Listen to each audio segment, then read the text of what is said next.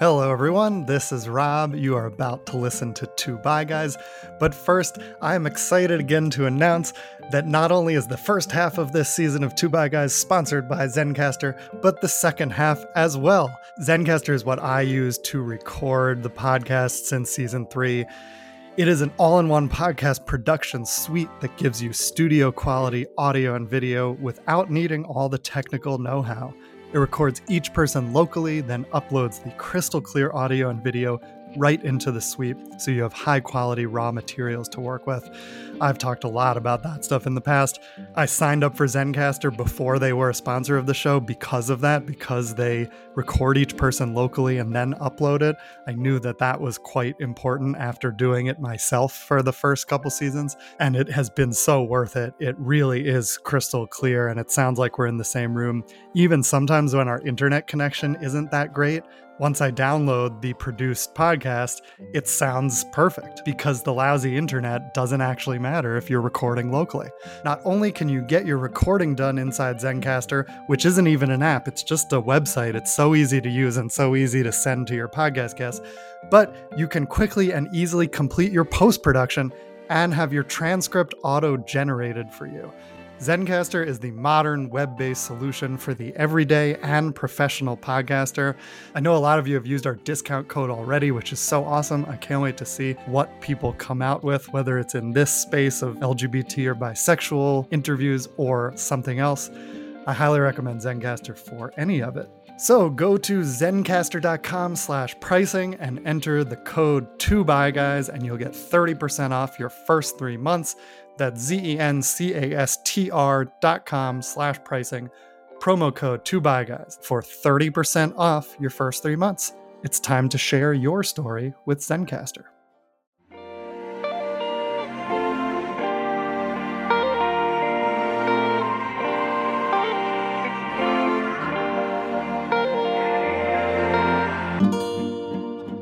Hello and welcome back to Two Bi Guys. We have part two of my interview with Mark Wilkinson today about the evolving use of the word bisexual from 1957 to 2017. If you missed the first half, go back and listen. It's fascinating. We talked about Mark's identity and how he got into this research. And we also talked about the use of the word bisexual from the 50s through the 70s it was often used not the way we use it now. I mean, most often it was not used the way we use it now to describe a sexuality, but more often used to describe things like co ed spaces or things like unisex items or like clothing or other things, or it was used to describe animals or organisms with characteristics of more than one gender, which we have different words for today, not bisexual. In today's episode, Mark is going to tell us about the use of the word from the 80s up until 2017. I hesitate to say up until today because a lot has happened since 2017. We talk a little about that at the end. But in the 80s and 90s, it really started to get used more the way we use it today, but for interesting reasons and not always great reasons. So you'll hear that. Before we get into it, I do just want to reiterate since we kind of talked about this in the first episode, but I want to state it again. This is not an episode about the history of the bisexual movement. It is about the history of how the word was used in the British press. And Mark studied the British press as sort of a representative sample, but of course it doesn't represent everything. But it is useful to see how it changed over time in a society that is in some ways culturally similar to ours. So this is not necessarily about how bisexual people represented themselves. That I want to make that clear. But it's about how the word bisexual is represented in mainstream culture. And often the people writing these articles or running the newspaper, probably more often than not, were not bisexual themselves. And also, many of the people consuming this content, probably most people, were not bisexual at the time or we're not out yet.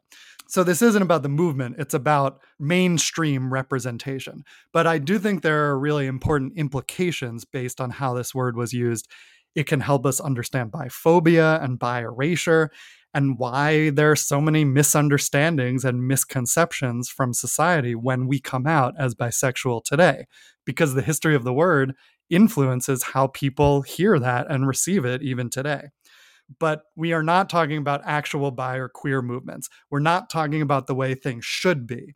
We're talking about how bisexuality was framed more broadly on a cultural level and how it changed over time, often not to the benefit of the bi community. So I just wanted to state that, and I wanted to remind you that we always have to remember who holds power in our society under capitalism. Journalism can be an agent of change, of course, but the Times of London, which is what Mark studied, is not necessarily an institution that's tearing down societal norms or advocating radical change. In fact, it's a bit right of center, which is why Mark chose it. Go back to the first part to to hear more about why he chose it. But it's an institution that's primarily upholding the status quo and reflecting dominant power structures.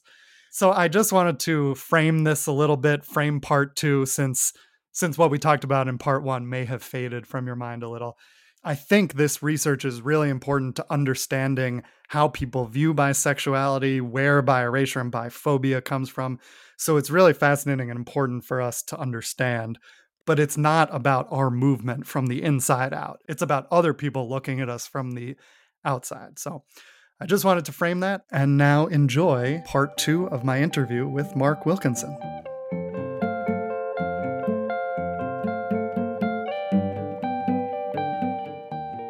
And then moving on to the 80s, when you finally do, you have 92% of all usages of bisexual reference bisexual bisexuality as a sexual identity.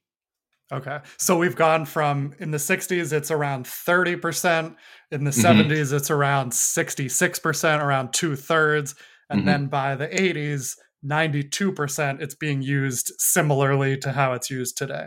Yeah. So yeah. That, I knew that, you know, didn't always mean this, but that's interesting to see exactly how it rose, you know, mm-hmm. through those decades. Um, okay. And then, but then go on because I know there's some specific context to the 80s. And yeah. even though it's used more in the way it's used today, there's a specific reason for that. So, yeah, it co occurs almost simultaneously with the um, the rise of the HIV and AIDS epidemic and so you find like so the the decade that I was looking at is 79 to 90 and I can see the dates right? So like from about 82 or 83 when they first identify um, people with AIDS uh, HIV and AIDS in the UK they start talking about obviously it's a pandemic. I mean we're living through one right now.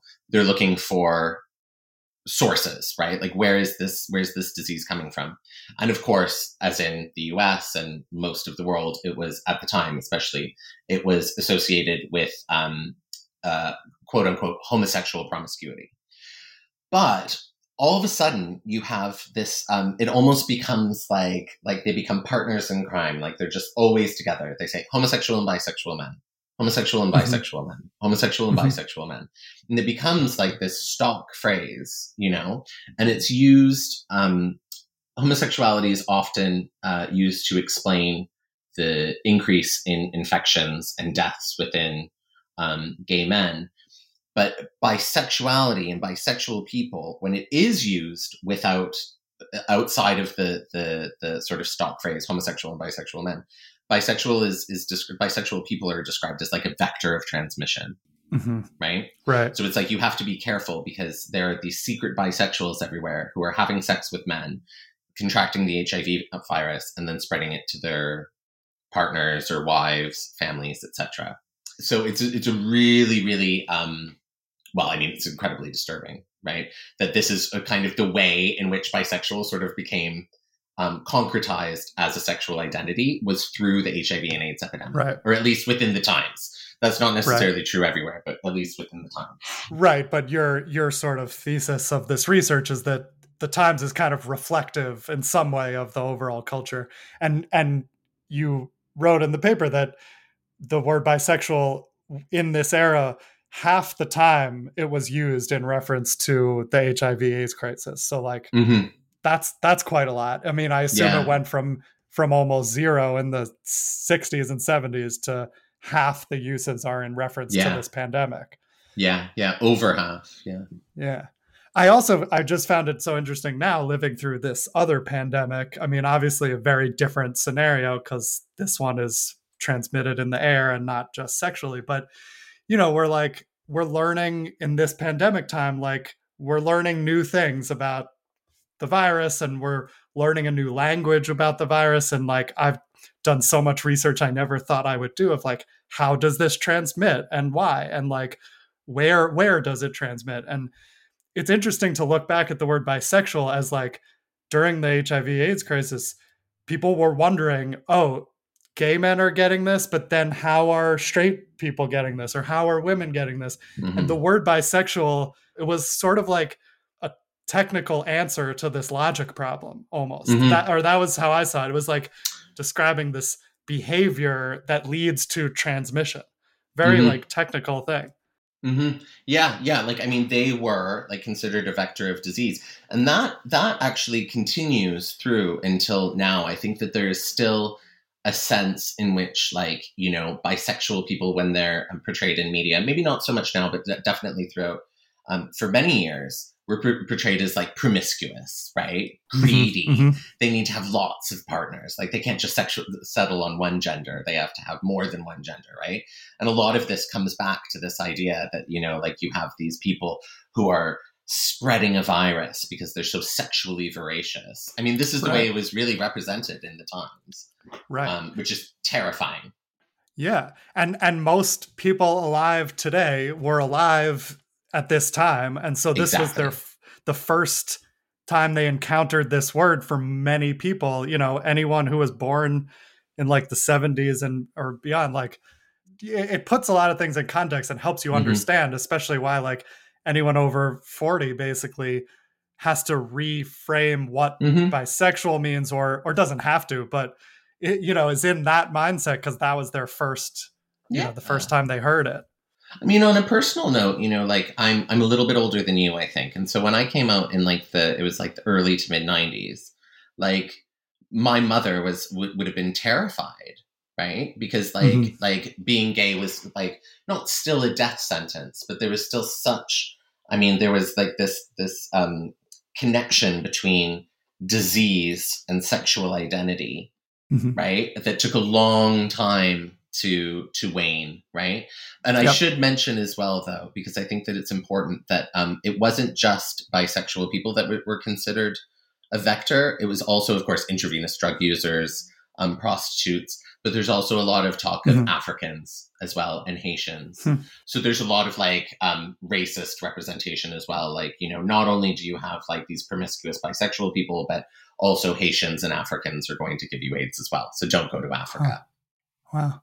Right? Yeah. Weird. It's really, really disturbing, really, because yeah, there was like, very. it wasn't instead of like now, and I think that we do have a little bit of it now in terms of like, you know debates around uh, who gets vaccinated and who doesn't you know like at the time if you got aids you were culpable for getting aids right you were culpable mm-hmm. for having hiv that was your fault right you know and like that's something that was very um dangerous and i think had a lot of like negative consequences for bisexual people yeah and because it's about this like choice of this homosexual lifestyle which mm-hmm. you wrote about in there and like and it's more about the act of gay sex than your identity or you know what i view queerness as is like an open-mindedness open-mindedness or rebellion against heteronormativity or you know mm-hmm. pushing pushing back against norms whereas mm-hmm. at this time it's like portrayed as like this sort of selfish choice to have gay sex yeah. and spread a disease very kind yeah. of binary way of thinking. Mm-hmm. Which is why you know Reagan. I mean, Reagan took longer to act, but Thatcher took years to act as well. You know, they were like, "Well, we're not going to help these people because they brought it on themselves." Mm-hmm. Yeah. You know, like it wasn't until it was really like that um, transmission had really taken off within the heterosexual population that then you started to have um, government responses to the pandemic. Yeah. And it's also just interesting this context because, like, you know, you did come out in the 90s. I didn't come out till way later in life. I grew, I was born in 85. And so I grew up at like the tail end of this. And it kind of mm-hmm. makes me think, no wonder I didn't come out because probably most of the mm-hmm. time I heard these words, especially by, which might have applied to me, you know, is about this AIDS crisis and this pandemic and not portrayed as a positive thing to aspire to. No. And so no wonder I just kind of pushed it out and never even really seriously considered it until Mhm. I was 30. Yeah. Mhm. yeah Yeah. exactly i mean that's the thing with representation that's sort of the point of the whole project not just um, the analysis of bisexuality but the analysis of, of all sexual identities is that the ways in which they are represented have a significant impact on the ways in which they are people are treated um, the access that they have to things like healthcare housing um, employment etc right like they're the, Yeah. so the the times i think um, well, I don't want to get in trouble for libel, but you know that there are certain there are certain um, articles which which would be culpable for people's prejudices. Mhm, mhm.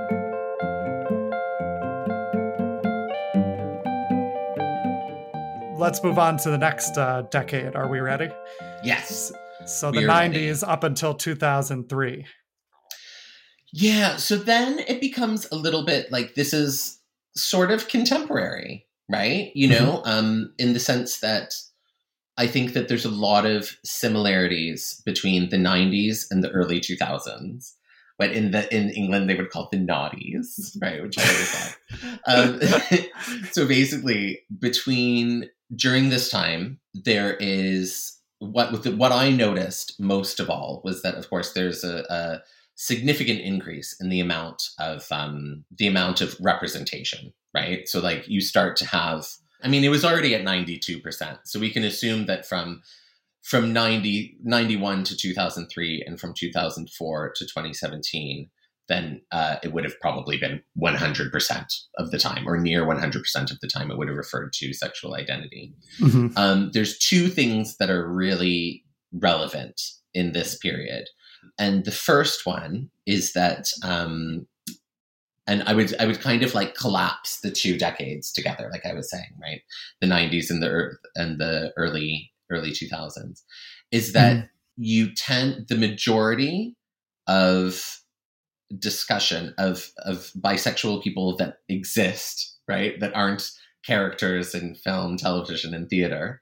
Um, the software that I have, you can look at the um, language patterns, as I was saying, right? So you can see that one of the most common words that goes with bisexual is the historical past, was or were. Mhm. So most people are described as I, they were bisexual, I was bisexual.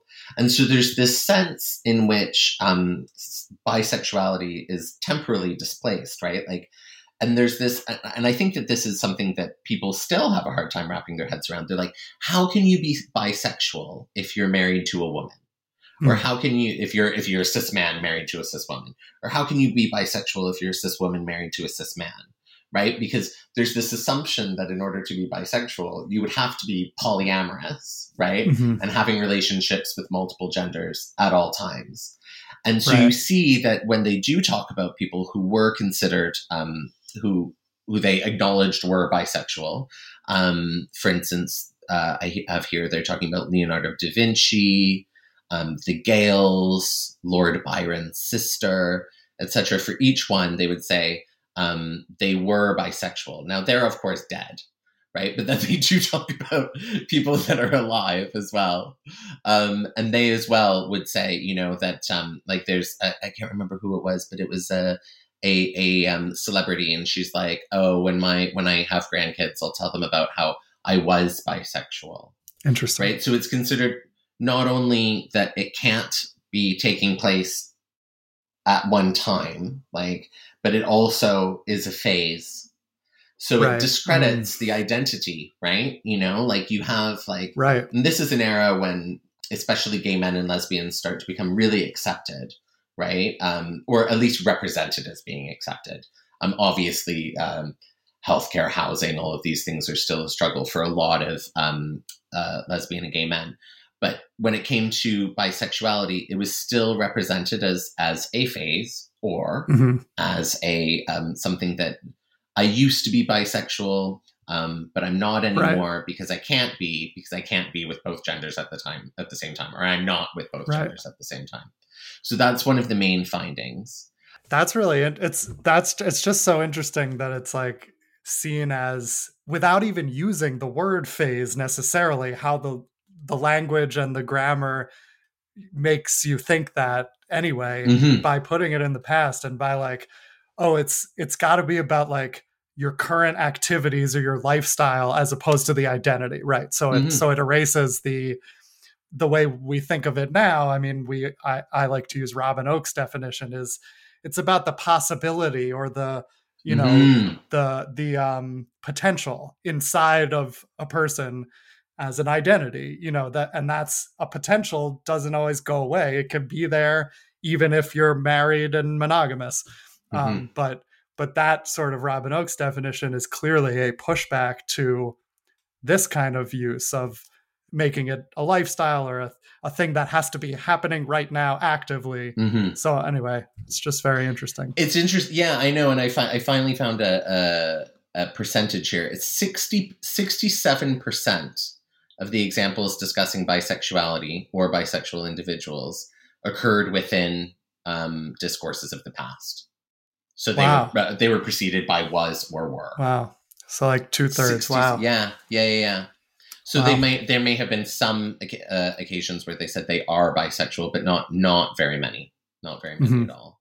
So that Okay. was the the sort of the main finding for the latter years, and then also that throughout all sixty years of the corpus, the majority of representation of bisexual people is, and I've mentioned this several times, is in the review section. hmm So you are bisexuality is represented as either being fictional or as not existing in the present. right You know, and this is not something that I have found myself. I mean, there's been lots of research done on this, like um, uh, Duplessis, um, Angelides, um, a couple of, of other scholars who I cite at the end of the the paper. That they have all argued this that you know that that there is a displacement, a temporal displacement, and a fictional displacement. You don't exist in the pre- present. You don't exist uh, uh, in reality. in reality in reality right you, you're fi- you're fictional and or in the past right and but there's Yeah. no like real real live bisexual people here right now Yeah, and it's interesting because nobody's saying that directly but that's what the language is sort of hmm telling us subconsciously or you know Of course, of course. And then the final thing that I was going to say is that in we start to see it in coverage of the HIV and AIDS epidemic or pandemic, is that they um, the the collocation and collocation means two words that go together. So the ways in which they it was gay or homosexual and bisexual, or it was connected by a comma or a slash kind of collapsed bisexuals within like the umbrella of homosexuality, right? yeah And then once you get into the 2000s and we have this new abbreviation, LGBT, right, which is supposed to be inclusive, inclusive, I think to a certain extent, and you know, I think that um, uh, Shiri Eisner put it really well in her book, um, Bisexual Revolution, when she talks about GGGG, right? Like it's just gay, gay, gay, and gay, right? Like we're supposed to believe that it's LGBT, but it's really, it's usually talking about white, middle class, cisgender men Uh-huh. and and lesbians often, but even that not not very often. It's usually just talking about white guys Mhm. right and so the thing is is that again you know you finally have this sort of um uh inclusion that it's we're supposed to see it um through as as uh, as representing this this opportunity to include four different identities but only four because for a while until they start adding extra letters but Yeah. it's it's you know it's it's erasure through conflation it's conflating all of these identities and it's Right. not actually allowing for representation and bisexual bisexual people and bisexuality is still probably one of the least represented of the sexual identities that are most commonly covered in the times Right. Despite actually being one of the most common words that people within the community identify with. Uh, Yeah. The recent studies show that about half of the LGBT community will use the, the B, mm-hmm. which is which is interesting that it's then half the time in this era we don't just talk about the B. Half the time bisexual is used, it's in that acronym lesbian, gay, bisexual, transgender. yeah So, yeah. yeah It was it was well over half of the occurrences. Oh wow! Like well over half. I'm not sure. I'm sure if I can find the exact percentage, but the point being that yeah, and it's and it's the same argument that's been made about other identities within the LGBT acronym or LGBTQI or anything. It's like, is it really useful to have the the acronym or the abbreviation? Good question. And I don't know. I don't know. I don't know if it is. I think that again, it goes back to what we were saying at the very beginning of the discussion, which is that right you know strategic essentialism. It's like saying like okay like we need to say that we are a community with a a shared history to a certain extent and shared political goals in order to achieve some sort of recognition access etc but the thing is that ultimately you know it doesn't really fulfill its promise right? Right. Right. It has it has that political upside but then it also has this erasing of the individual identities mm-hmm. within it. And so it's a double-edged sword in a way. Exactly.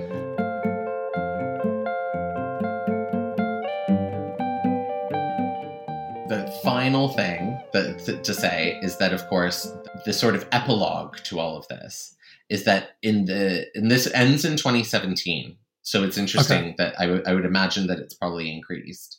And I teach young people, so sort of between um, like 17, 18 into their mid 20s usually. Um, and there has been a move away from the use of bisexual because there are young people who feel that it reifies the gender binary, that mm-hmm. bi implies binary. So it doesn't imply more like plurisexual identity that you know you're interested in more than one gender, right? As opposed right. like like plurisexual as opposed to monosexual, like heterosexual or, or homosexual. Um, and so you start to see an increase in the use of the term pansexual. And that's where the paper ends, is that in the 2017, it's going up like from like 2014, it appears, and then it starts to increase and increase and increase up until 2017. And I don't yeah. know what's happened since then because I haven't had time to go back and look. But right. I think that a lot of people have pushed back on this. I think it would be interesting to hear your perspective as well, because I think that, you know, a lot of bisexual people are like, that's what it's always meant. Like it's always meant more than one gender, not only two. Right. Right. But. I think that some young younger people without necessarily knowing the history, which is no fault of their own, well, not necessarily any fault of their own, just don't know the history of bisexuality and, and the the organizing and the um, the affordances that this term has provided to people who are interested in more than one gender. Yeah, no, actually, this was my going to be my next question to you because it's at the end of this paper, and it, and it is something we talk about a ton on here yeah. because it comes up a lot on Twitter and at my bi meetings in New York City. Like constantly, we're doing this bi versus pan thing, and I have a lot of thoughts on it, and um, like I do wonder if that if it's a useful debate or not. I'm curious what you think because, right, like to me, yeah, okay, bi means two, so bisexual could mean two, and that could uphold the gender binary in a in a semantic way, right? And if you don't know mm-hmm. the history of it, you would think that. And so that totally makes sense to gravitate toward pansexual. And I do identify as pansexual and bisexual because mm-hmm. they both essentially are overlapping to me. But then I, you know, when I went to these meetings and met bi people and especially met bi people who are older than me who have been identifying that way for a while or know other bisexual people in the 70s, 80s, 90s, mm-hmm. almost all of them view bisexuality as um, non-binary to just men and women. almost mm-hmm. everyone I've met has attractions to more than one gender and not only two. I mean, I've met mm-hmm. a I've met the people I've met who say I'm only attracted to men and women and not trans or non-binary people is a I can count them on my hand and multiple of them have later changed their mind on that. Mm-hmm. I even know mm-hmm. one person who who thought that who said that to me and now they identify as non-binary or trans themselves. Mm. um, so i don't know. Like I, I don't really know what the answer is. I mean my, my personal answer is to just talk about it and talk about the fact that i identify as bi and pan and to me they're overlapping. Mm-hmm. but it is like this interesting semantic issue of yeah i don't know. What what do you think is it, I guess it goes back to the same thing we're talking about of like when it's useful to differentiate and when it's useful to come together. Although in this case, I'm like, is the differentiation useful because it's based on a semantics thing that isn't actually the reality of the bi community? Mm-hmm, mm-hmm. Yeah, I think I think that's really key. Is that uh, that people realize that bi bisexual doesn't reference necessarily the binary. It doesn't reify the binary. You know what reifies the binary? Like patriarchy reifies the binary. binary. Yeah, like, right. like right. it's like when like this happens a lot in the UK. Like like you'll get like like articles in the Times where people are having a like a conniption fit because like a, a trans model has gone lip filler and they're like, oh well, she's upholding like you know, like these stereotypes and these gender norms. And it's like, no, like the trans community is not responsible for that. Like we know who's responsible mm-hmm. for that. So it's like this weird kind of like um, placing like a lot of responsibility and a lot of pressure on a word and an identity. Mm-hmm. I would say that I mean, I'm kind of like ideally like like an abolitionist in the sense that like I'm not sure that moving forward, I think for, for the time being, yes, having having distinctions is is perhaps useful. But I think that in the long term, I, I, think you see it happening already. Instead of people saying LGBTQI, just saying queer, right? Like kind of collapsing a lot of these things because you know so many, especially working with young people. Like I know so many people that like their their sexual identity is so, for lack of a better term, com- complex compared to mine that like like there's not a single word and if they do have a word it's like a series of words you know like i'm i'm non-binary pansexual, yada yada. And it's like, well, like, you know, is it useful to have those terms? And I don't know if it divides or if, if, if it brings people together. And I think that ultimately right. it comes back to this question of, you know, neoliberal identity politics. It's like, are we trying to achieve representation so that we can have access to pre existing institutions? Like like um, recognition of our of our romantic relationships etc or do we just want to dismantle the entire thing? Like imagine right. a world right. where sexual identity is not based on which gender you're interested in but like what you're into. You know what i mean? Right. like it could be anything you know? Like like we we accept it. And this is the point also and this is very theoretical so i won't go into it too much but like we accept so many things as being just common sense but they're like so the idea of like a gender binary and being attracted to one gender or another or, or, both genders but like that is the product of the enlightenment probably going back to the renaissance you know like they, they we've had so many different ways of understanding gender and sexuality not just in the west but also throughout the world that it could come to a point where we don't really need them anymore you know and we can right. move beyond it and i think that yeah. what everybody needs is a different political and economic settlement so that we can address things like climate change, that we can address things like healthcare and education and housing. And I'm not sure that like kind of the arguing about semantics will get us there. Yeah. You know. I couldn't agree more. It's it's funny. I've, I was just talking to the guy who created this app called Hetero that is an app to connect based on a mutual interest in oral sex. Mm-hmm. and there's no sexuality labels. You you there are gender labels and then you can say what genders you're interested in but there's no like label for gay le- bisexual lesbian. It's just a like you said let's connect based on what we're into. Yeah. um and that why that could be the future. Like why is everything in our entire like i'm a bi white Jewish man. Like, why is the bi part because I'm of the gender I'm attracted to like such an important identifier? Exactly. My my I mean in the in the queer utopia future, that's a rhetorical question. It shouldn't be. In the yeah. present, I do identify as bi because yeah. I want to knock people out of the binary way of thinking because I was trapped in it for so long and I didn't see sexual fluidity as an option. And mm-hmm. so to me, my bi identity is my way to to represent sexual fluidity and to mm-hmm.